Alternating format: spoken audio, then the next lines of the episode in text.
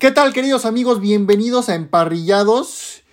Con el gusto de saludarles y me da mucho placer decirles que el día de ayer estoy feliz porque ayer fui a ver a una de mis cantantes favoritas que es Lana del Rey. Ayer subí unas historias diciéndoles que qué opinan. A mí me gustaría verla cantar el himno nacional de los Estados Unidos. Voten para decirles si, si les gusta o si no. Y fue un gran concierto. Nos regaló una gran noche Lana del Rey. Canciones como Young and Beautiful, como Summertime Sadness, en fin, entre otras, entre otras canciones. En fin, entonces fue un gran concierto del cual disfruté mucho. Pero ahora vamos a empezar con lo que truje Chencha porque vamos a hablar del inicio de la semana 2 de la pretemporada que hoy comienza. Hoy, jueves 17 de agosto, se van a enfrentar las Águilas de Filadelfia contra los Browns de Cleveland a las 5 y media de la tarde. Ojo, esto es hora de México. Recuerden que ahora, esta vez, México ya no cambió el horario y entonces son dos horas antes de las que luego marcan en Estados Unidos, que dicen allá es a las 7 y media de la noche, aquí será hasta las 5 y media de la tarde. Y para este encuentro yo siento que lo puede ganar Filadelfia creo que van a jugar algunos titulares como Devonta Smith. Y Filadelfia, pues sabemos que tiene uno de los mejores rosters de toda la liga, que lo platicamos el día de ayer. Y las Águilas pueden ganarle a los Browns, definitivamente. Aunque aquí Deshaun Watson debe mejorar su juego, ya que si quiere mejorar y quitarse esa etiqueta de lo que se le acusó, pues aquí tiene que demostrar que está hecho para lo que fue entrenado pero van a ganar las Águilas y las Águilas van a ganar 24 a 21. Pasamos al día de mañana y a las 5 de la tarde se van a enfrentar los Giants y los Panthers. Y obviamente voy con los Giants, los Giants que son un poco mejor que los Panthers. Sabemos que los Panthers son un equipo de reconstrucción y los Giants ya tienen un poco más de experiencia, por así decirlo, que como siempre he dicho, a mí no me convence Daniel Jones. Pero bueno, vamos a ver qué pasa. Y los, por lo menos mi apuesta es para los Giants y van a ganar 34 a 10. Igual el día de mañana, pero a las 5.30 de la tarde, se van a enfrentar los Falcons de Atlanta contra los Bengals de Cincinnati. Y voy con los Bengals, los Bengals que son un mejor equipo pero sin Joe Burrow. Recordemos que Joe Burrow tiene el problema de esta lesión en la pantorrilla. obviamente no va a jugar lo que quede de pretemporada. Y van a ganar los Bengals 21 a 17. Va a estar muy parejo. Después un duelazo. Para mí es un duelazo que es el sábado 19 de agosto. A las 11 de la mañana se van a enfrentar los Lions de Detroit contra los Jacksonville Jaguars. Mmm, está difícil, está difícil porque tanto los Lions como los Jaguars se vieron espectacular la semana pasada, con más de tres pases de touchdown de cada uno. Pero esta vez me voy a ir por los Jaguars. Me gustó lo que vi de este coreback que es el suplente de Trevor Lawrence, de este Nathan Rourke, que bueno, recordemos de ese pase donde los Cowboys ya lo tienen apresurado, lo atrapan y aún así logra pues al último momento lanzar el balón para un pase de touchdown. Entonces voy con los Jaguars y los Jaguars van a ganar 31 a 30. Va a estar parejo, va a ser un duelazo entre Lions y Jaguars. Después, a las 2 de la tarde del mismo sábado, se van a enfrentar los Texans y los Dolphins. Y obviamente voy con los Dolphins. Los Dolphins son un equipo superior a, a los Texans que los Texans es otro equipo que está en reconstrucción y, veremos cómo se adecua CJ Stroud, que es el coreback novato. Y los Dolphins pues van a ganar 31 a 20. Después, igual el mismo sábado, pero a las 4 y media de la tarde, se enfrentarán los Steelers y los Bills. Y, híjoles, también está parejo. Pero me inclino más un poco por los Pittsburgh Steelers. La verdad me gusta. Y obviamente veremos ya un Kenny Pickett un poco más maduro, ya tomando un poco más de ritmo. Como dicen, ya tiene un poco más de chispa en esto de la NFL, que tiene su segundo año ya como titular. Y Pittsburgh va a ganarle a Buffalo 24 a 20. También va a estar muy, muy peleado. Pero siento que esta temporada los Bills van a tener un, como que una, como una kriptonita, una debilidad. Y veremos qué es lo que pasa con estos Bills, porque ya, ya han pasado varias temporadas desde que llegó Josh Allen, desde que entran a playoffs y no han podido dar el paso para el juego grande. Después, ese mismo sábado, pero a las 5 de la tarde se van a enfrentar los Colts y los Bears. Y obviamente voy con los Bears. Me está gustando lo que estoy viendo de Justin Fields. Ya está madurando, ya está tomando otro ritmo. Que claro, sigue corriendo mucho la pelota, pero, pero va a mejorar y ya va a ser, va a ser más optativo. Ya va a, tirar más pases, a, a dárselas a, sus corredores. Y en cuanto a los Colts, pues los Colts es otro equipo que está en reconstrucción, donde igual se trajeron al coreback novato Richardson. Y los Bears van a ganar 21, no, 24, 24 a 10. También este mismo sábado se van a enfrentar a las 5 y media de la tarde los Jets y los Buccaneers. Voy con los Jets, obviamente es un mejor roster. Los Buccaneers ya no está Tom Brady, se están cada vez despedazando. Van a ser uno de los equipos que queden en primeros lugares del próximo draft. Y los Jets van a ganar 34 a 17. 34-17 a favor los Jets de Nueva York. Mucha actividad este sábado porque también a las 6 de la tarde se van a enfrentar los Vikings y los Titans. Mm. Los Titans igual van a la baja, como dije, ya lo único que queda, eh, lo que queda más bien de, de Tannehill y también lo que queda de, Derek Henry. Y los Vikings también, como dije, tienen una kriptonita, tienen una, van a tener una debilidad para esta temporada. Pero en este partido van a ganar los Vikings y van a ganar 28 a 21. A la misma hora del sábado también se van a enfrentar los Chiefs y los Cardinals. Obviamente voy con los Chiefs los Chiefs, este, que son el equipo campeón del Super Bowl pasado, pues obviamente son un claro dominante ante un equipo que es Arizona. Arizona no, trae, no tiene ni con qué defenderse. Solo tiene Kyler Murray, pero hay veces que vemos días buenos y días malos de Kyler Murray. Obviamente en pretemporada no va a jugar. Y los Chiefs van a ganar 27 a 0. No va a hacer nada Arizona, créanme no va a hacer nada. Después, esa misma hora, a las 6 de la tarde, se van a enfrentar los Packers y los Patriots. Y hoy, híjoles, están igual porque aquí estamos viendo ahora la, la toma de posesión de Jordan Love, ahora al frente de los Green Bay Packers, tras la salida de Aaron Rodgers. Y pues acá veremos, no sé si, no creo ver a, Mac Jones jugar, pero me está gustando lo que veo de Bailey Zappi. Zappi ha mostrado un poco de madurez, ha mostrado buenos pases que ha tirado. Y Zappi puede que les dé la victoria a los Pats de 17 a 14. Van a ser bajas en este partido. A las seis y media de la tarde de este mismo sábado se van a enfrentar los 49ers y los Broncos. Y obviamente voy con los Niners, que son un equipo superior a los Broncos. Y los Niners van a ganar 28 a 20. Después, a las 7 de la noche del mismo sábado, se van a enfrentar los Rams contra los Raiders. Y en este partido voy con los Raiders que pues van a tener días buenos, van a tener días malos, pero ante un equipo de los Rams que igual viene a la baja y cada vez han perdido este jugadores, pues los Raiders tienen con qué ganar y a pesar de como ganaron la semana pasada ante San Francisco, que igual hablando de San Francisco no me gustó lo que vimos en Trey Lance, se vio muy fatal, pues ya habíamos platicado sobre, sobre la situación con Brock Purdy, que él debería ser el que tome el mando.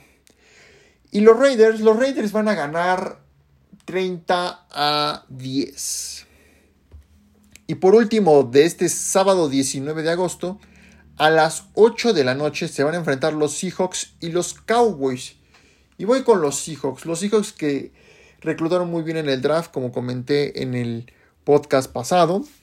Aunque los Cowboys tienen una gran defensiva, es lo único que tienen. La ofensiva, no sé qué, pasa. Ahorita se trajeron los Cowboys a, Brandon Cooks. Y pues posiblemente le dé un respiro a, a Dak Prescott, pero obviamente no veremos a, a Dak Prescott. Y van a ganar los Seahawks 24 a 10. Pasamos al domingo 20 de agosto porque a las 5 de la tarde se van a enfrentar los Chargers y los Saints. Va a estar bueno este partido. Y yo creo que voy con los Chargers, que son un poco más equipo que los Saints. Los Saints están tratando de ahora reacoplarse de la mano de Derek Carr. Y pues a mí un Derek Carr está viendo a, viejos conocidos como lo son Mahomes. Ahora verá Justin Herbert, que no sabemos si juegue Justin Herbert y Derek Carr, obviamente. Pero van a ganar los Chargers y los Chargers van a ganar 34 a 31. Van a ser altas este partido, lo puedo asegurar. Y por último, en el Monday Night Football, el 21 de agosto, a las 6 de la tarde, se van a enfrentar los Washington Commanders contra los Ravens. Y voy con los Ravens, obviamente, a pesar de que dio un buen juego ante Filadelfia la semana pasada y que se ha dicho ahorita en estas semanas que John Harbour lleva 24 juegos de pretemporada ganados, que como muchos decimos, son, esos estos partidos son de chocolate. Pero obviamente va a seguir esta racha de John Harbour con partidos ganados consecutivamente y los Ravens van a ganar 31 a 20. Pues así es, queridos amigos, estos fueron los pronósticos para esta semana 2 de la pretemporada. Y ahora, queridos amigos, pasaremos a las noticias más relevantes de esta semana. Y pues como se dio a conocer el lunes, Ezequiel Elliott jugará con los Patriotas de Nueva Inglaterra tras ser cortado por los Dallas Cowboys en este offseason. Un nuevo hogar para Ezequiel Elliott en la NFL después de que los Dallas Cowboys lo dejaran en libertad por el pesado contrato que le quedaba por delante y con el surgimiento de Tony Pollard como corredor principal en cuanto a el Siki, como se le llama, se alimentará de la ofensiva de los Patriots entrenados por el histórico Bill Belichick. Elliott firmará un contrato por un año y 6 millones de dólares con los Pats, de acuerdo con la información extraoficial compartida por diversos medios estadounidenses, bajo el entendimiento de que tendría un papel secundario en el backfield del equipo de la presencia de Ramón Stevenson, considerando el titular y quien el año pasado superó las mil yardas terrestres. Eh, es, obviamente, a mí, no, me, no me agrada mucho la idea de que Ezequiel Elliott juegue para los Patriotas. O sea, no han reclutado muy bien últimamente en cuanto a corredores. Pero Ezequiel Elliott puede ser una carga para el equipo. No, no creo que sea esa, esa sea la solución para los Patriotas. A lo mejor y podría este, hacer una que otra jugada de engaño, como lo hizo muchas veces con, con Dallas. Pero no, no, no, me, no, no siento que vaya a llegar al Super Bowl este equipo de los Patriotas o, o inclusive a playoffs. Pero a mí simplemente no me gusta la idea de que Elliot juegue en los Pats. Y ahora, si se pone caprichoso, si se pone como es su costumbre, ¿ustedes creen que Bill Belichick le va a aguantar los berrinches? Pues por supuesto que no, lo va a mandar a la fregada. Lo va a mandar a la fregada porque dice aquí yo no soy no aguanto berrinches. No recuerdo, a ver si ustedes me, me, hacen favor de recordar, pero hubo una situación en la que en este entonces Malcolm Butler, que muchos lo recordaremos porque fue el que le, le interceptó el pase a Russell Wilson en el Super Bowl 49, pero no, digo, no recuerdo qué hizo este Malcolm Butler, pero el chiste es que Butler no jugó en el Super Bowl 52 contra Filadelfia. Y por más que le haya costado este juego a los Patriotas, les haya costado el Super Bowl, pues Belichick es de los que se amarra los pantalones y decir, pues sabes que cuando digo no es no. Y algo, algo similar iba a ser Andy Reid en este Super Bowl, porque muchos jugadores querían este, quedarse al medio tiempo a ver a, a Rihanna Y Andy Reid les dijo, si se quedan a ver a Rihanna, ustedes no regresan al partido. Entonces, saben cómo tomar la sartén por el mango. Y pues entonces veremos si para este, esta pretemporada jugará Ezequiel Elliott, que no lo creo. Y veremos qué tal es su debut con los Patriotas de Nueva Inglaterra. Y hablando de corredores, también Dalvin Cook jugará con los New York Jets en la siguiente temporada de la NFL. Aaron Rodgers se nota que quiere otro Super Bowl. Dalvin Cook finalmente tiene nuevo equipo. Luego de ser cortado por los Minnesota Vikings, el corredor llegó a un acuerdo para jugar con los New York Jets y Aaron Rodgers en la siguiente temporada. El acuerdo es por un año y 8.6 millones de dólares. Con esta adquisición, el equipo de la Gran Manzana que juega en la conferencia americana pretende aspirar a grandes cosas. La llegada de este potente corredor significa una gran arma para Aaron Rodgers, que buscará regresar al Super Bowl y conseguir su segundo anillo en la NFL. Los que fueran rivales en la división norte de la Conferencia Nacional con Minnesota y Green Bay, respectivamente, ahora serán compañeros y pretenden grandes cosas en Nueva York. Veremos igual qué tal será el debut de Dalvin Cook con los Jets de Nueva York, que no creo que igual juegue para este fin de semana en la pretemporada. Y pues exactamente como dije, los Jets de Nueva York pretenden grandes cosas y ya no van a ser, eso espero, que sean los mismos Jets de toda la vida. También quien cambia de equipo y llega a los Lions de Detroit es Teddy Bridgewater. El mariscal de campo, agente libre, firmará con los Detroit Lions, dijo una fuente Jeremy Flower de ESPN el lunes. Bridgewater se reunirá con el entrenador en jefe de los Lions, Dan Campbell, quien fue el entrenador en jefe asistente y entrenador de las alas cerradas de los Saints cuando Bridgewater estuvo en Nueva Orleans. Pues simplemente Teddy Bridgewater será el, el suplente de, de Jared Goff y Bridgewater agregará confiabilidad detrás de Goff, quien es el titular claro después de Detroit los Lions buscarán el más alto nivel de seguridad con un suplente. Aunque Goff estuvo saludable y jugó bien la temporada pasada, la profundidad de Detroit en la posición no era fuerte. Con el pateador de despeje Jack Fox como el único otro jugador en la lista que completó un pase, el mariscal de campo suplente Nate Sotfeld apareció en dos juegos pero no registró ninguna estadística. Bridgewater visitó a los Lions a finales de julio y Campbell aumentó su interés en él pues así es amigos, veremos qué tal qué tal le va a Teddy Bridgewater en los Lions, que igual los Lions pintan para que sea un buen año y como comenté, sean los campeones divisionales tras 30 años de no serlo. En otras noticias más tristes, muere Alex Collins, ex corredor de los Seahawks y Ravens. El jugador perdió la vida a los 28 años de edad. La NFL está de luto, pues este lunes murió el ex corredor de los Seahawks y los Ravens Alex Collins a los 28 años, informó Baltimore a través de las redes sociales. Mediante un comunicado, el equipo dio a conocer la lamentable noticia, sin dar más información sobre las causas de la muerte, y le dedicó unas emotivas palabras. Lamentamos el deceso de Alex Collins, simplemente veloz para saludar a todos con una sonrisa. Era una gran persona genuinamente amable que cargaba una alegría y pasión especial a cualquier lugar que quedara fuera. Que Alex sea recordado por la luz y el amor que trajo a tanta gente en su vida. Palabras de los Baltimore Ravens. Pues así es, descanse en paz Alex Collins.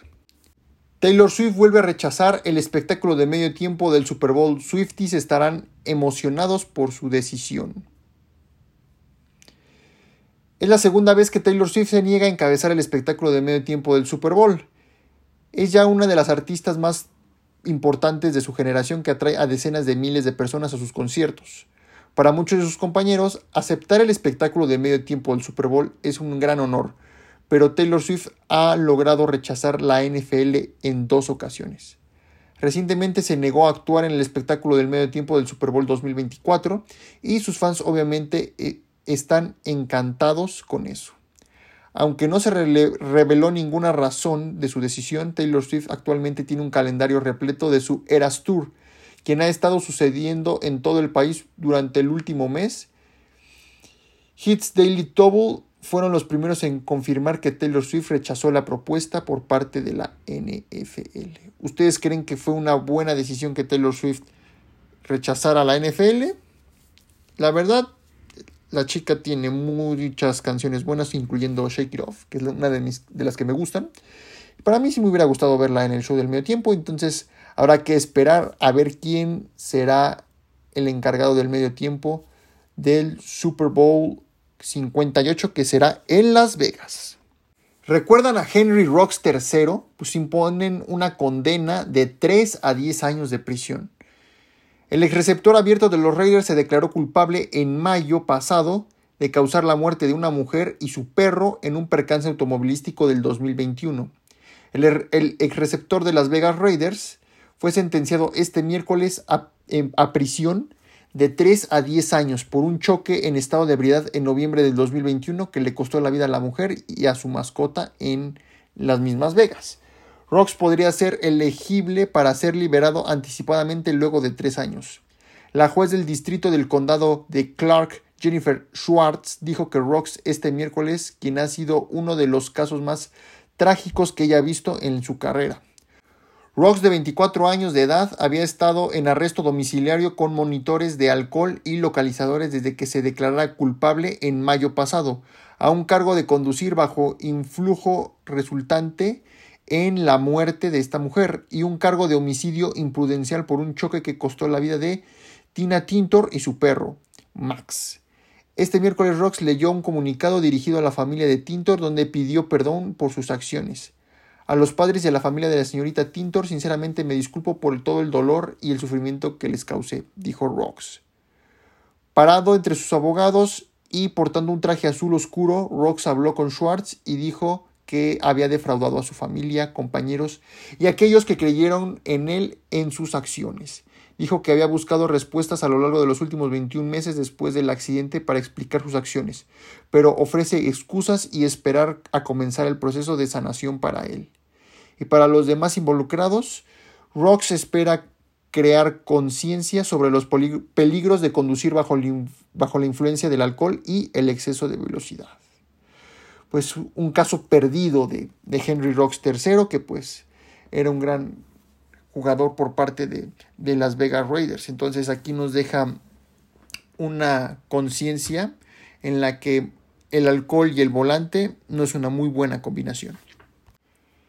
¿Recuerdan la película, amigos, de Un sueño posible? Con Sandra Bullock, que le costó el Oscar a la mejor actriz. Pues Michael Orher, quien inspiró la película, denuncia a la familia que lo adoptó. El Big Mike, el exfutbolista de la NFL en el que se basó la película, descubrió que los Tuoji lo engañaron y se enriquecieron con la historia. Michael Orger, campeón del Super Bowl 47 con los Baltimore Ravens, denunció este lunes a la familia que lo acogió de obtener su tutela para enriquecerse gracias a la película The Blind Side, o Un sueño posible, que recaudó más de 300 millones de dólares. Oger, quien se retiró del fútbol americano en 2016, ahora tiene 35 años en su carrera de 8 temporadas en la NFL. Jugó para los Ravens, los Tennessee Titans y Carolina Panthers. Parte de su historia, antes de ser jugador profesional, fue contada en dicha cinta. El exfutbolista aseveró que Sean y Leigh Antoine lo engañaron recién cumplió 18 años para que firmara la tutela, un documento que le otorgaba la autoridad para hacer tratos con él, el cual dijeron que no tenía diferencia con la adopción. Pues aquí hay un guion para hacer una segunda parte de esta película. No sé qué opinen ustedes. Pero es una muy buena película. Como dije, le, valió el Oscar a Sandra Bullock. Y aquí muchos andaban diciendo, ¿creen que Sandra Bullock debería regresar el Oscar por el que ganó? Yo creo que no. obviamente Sandra Bullock leyó el guion, posiblemente este, dijo, no, es una gran historia y dio su mayor empeño en este papel, para el cual le dio su, su Oscar, que igual, que igual como lo hizo en Gravity, que dio un papelazo, dio su mayor su, su, gran esfuerzo Sandra Bullock. Y yo digo que no, debe, no debería regresarlo simplemente pues ver qué sucede con esta situación. Y pues si, si eh, hay un juez que determine que sí lo engañaron y que esta familia se, se hizo de dinero por, por, la historia pues deberían darle una, una parte a, a por, por las regalías de la cinta. Pues en fin, queridos amigos, estas fueron las noticias más relevantes de esta semana. Muchas gracias queridos amigos y nos estaremos escuchando el próximo martes.